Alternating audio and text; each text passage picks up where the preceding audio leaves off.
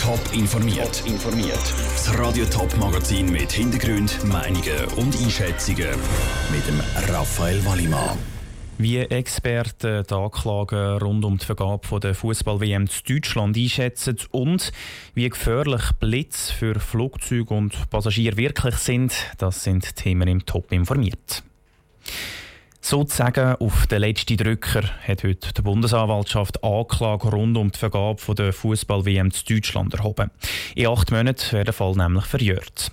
Es werden vier Männer angeklagt. Drei ehemalige Mitarbeiter vom deutschen Fußballbund DFB und ein ehemaliger Schweizer FIFA-Funktionär. Ihnen wird Betrug vorgeworfen. Sandro Peter. Es geht um Bestechung. Die vier Männer sollen den wahren Grund von einer Zahlung rund um die Vergabe der Fußball-WM 2006 in Deutschland verschwiegen haben. Die Zahlung von knapp 7 Millionen Euro ist über die Schweiz an ein Mitglied vom FIFA-Exekutivkomitee geflossen, mutmaßlich zum dem seine Stimme für die WM in Deutschland kaufen. Die Bundesanwaltschaft ist schon seit Jahren an dem Fall dran. Dass es jetzt endlich zu einer Anklage kommt, begrüßt der FIFA-Kenner Bruno Affentranger. Alles andere wäre eine extreme Beschädigung quasi vom Rechtsstaat, also von der Bundesanwaltschaft. Das wäre ziemlich schlecht gewesen, wenn das nach der Verjährungsfrist eigentlich erst ins Rollen gekommen wäre. In acht Monaten verjährt der Fall nämlich.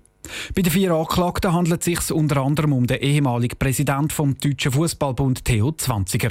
Ins Gefängnis müssen er und die anderen Anklagten zwar nicht, sagt der ehemalige FIFA-Generalsekretär Guido Tognoni. Für Betrug gibt es wahrscheinlich höchstens einen Bus. Es ging mehr darum, dass überhaupt Anklage erhoben worden ist. Ich glaube, für die Leute ist das Problem nicht, wie hoch die Strafe ist, sondern dass überhaupt bestraft werden in dieser Angelegenheit. Ich meine, das, das will ja niemand. Aber die Höhe der Strafe die wird nicht riesig sein. Der Guido Tognoni begrüßt, dass die Schweizer Behörden gegen Korruption im internationalen Fußballgeschäft vorgehen. Wirklich einen Unterschied machen dürfte der Prozess aber nicht. Die Schweiz kann aber einen anderen Beitrag zu der Korruptionsbekämpfung leisten. Die Schweiz sollte einfach Funktionäre an oberster Stelle, die absolut immun sind gegen Korruption und auch gegen Beziehungskorruption. Da sollte halt die Schweiz vorangehen. Das ist nicht immer der Fall in den letzten paar Jahren. Das sollte einfach die Schweiz Funktionäre stellen, die über jeden Zweifel erhaben sind. Namen nennen will der Guido Tognoni aber nicht. Der Weltfußballverband FIFA hat den Hauptsitz in der Schweiz, in Zürich. Und viele Schweizer haben bei der FIFA wichtige Funktionen, so auch der aktuelle FIFA-Präsident Gianni Infantino oder der ehemalige Präsident Sepp Blatter. Der Beitrag von Sandro Peter. Rund um die Vergabe der Fußball-WM in Deutschland laufen auch noch andere Verfahren, unter anderem gegen den ehemaligen deutschen Fußballfunktionär Franz Beckenbauer. Für alle Anklagten gilt die Unschuldsvermutung. Gerade zwei Swiss-Flugzeuge haben heute müssen umkehren, weil sie vom Blitz getroffen worden sind. Der Passagier ist nichts passiert, sie sind heil am Boden angekommen. Was genau an Bord passiert, wenn ein Blitz in ein Flugzeug einschlägt und wie gefährlich so ein Blitzeinschlag tatsächlich ist, im Beitrag von Sarah Frattaroli. Flugzeuge weichen den Gewitter grundsätzlich immer aus. Sie fliegen also nicht mit durch, sondern sie machen einen grossen Bogen drumherum. Das klappt aber nicht immer, weil Gewitter sich auch einmal unberechenbar entwickelt und Blitz völlig nebeneinander einschlagen als vorausgesehen.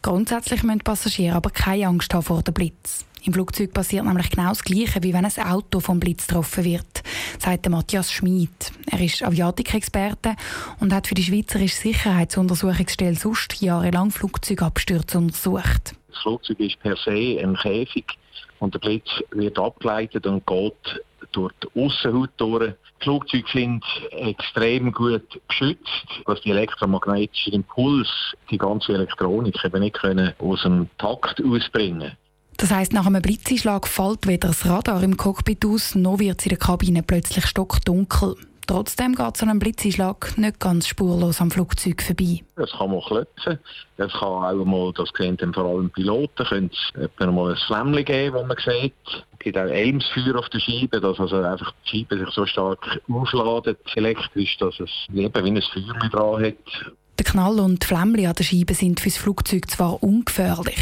Aus Vorsicht kehren Piloten dann aber trotzdem um, um zu kontrollieren, ob alles noch so läuft, wie es sollte, sagt Matthias Schmid. Weil es könnte sein, dass man dann irgendwann, vor allem die, die vielen, vielen Rechner, Computer, die da an Bord sind, dass man die müsste neu starten Das kann man nur am Boden neu machen. So, dass wenn das Programm ein bisschen aus dem Takt gekommen ist, dass man das wieder in Ordnung bringen kann. Am Boden schaut dann auch noch ein Mechaniker das Flugzeug an. Und der sieht dann sogar, wo der Blitz eingeschlagen hat und wo noch wieder vom Flugzeug weg ist. Auf der Hülle vom Flugzeug gibt es von solchen Blitzeinschlägen nämlich Brandlöcher. Die beiden Swiss-Flugzeuge, die heute auf halbem Weg haben müssen umkehren die dürften darum jetzt ein paar Tage im Hangar stehen. Sarah Frattaroli hat berichtet. Fälle, wo Flugzeuge wegen einem Blitz abgestürzt sind, gibt es übrigens nur ganz selten. Gefährlicher als die Blitz sind für die Flugzeuge in einem Gewitter sowieso der Wind und die Hagelkörner. Top informiert, auch als Podcast. Mehr Informationen gibt es auf toponline.ch.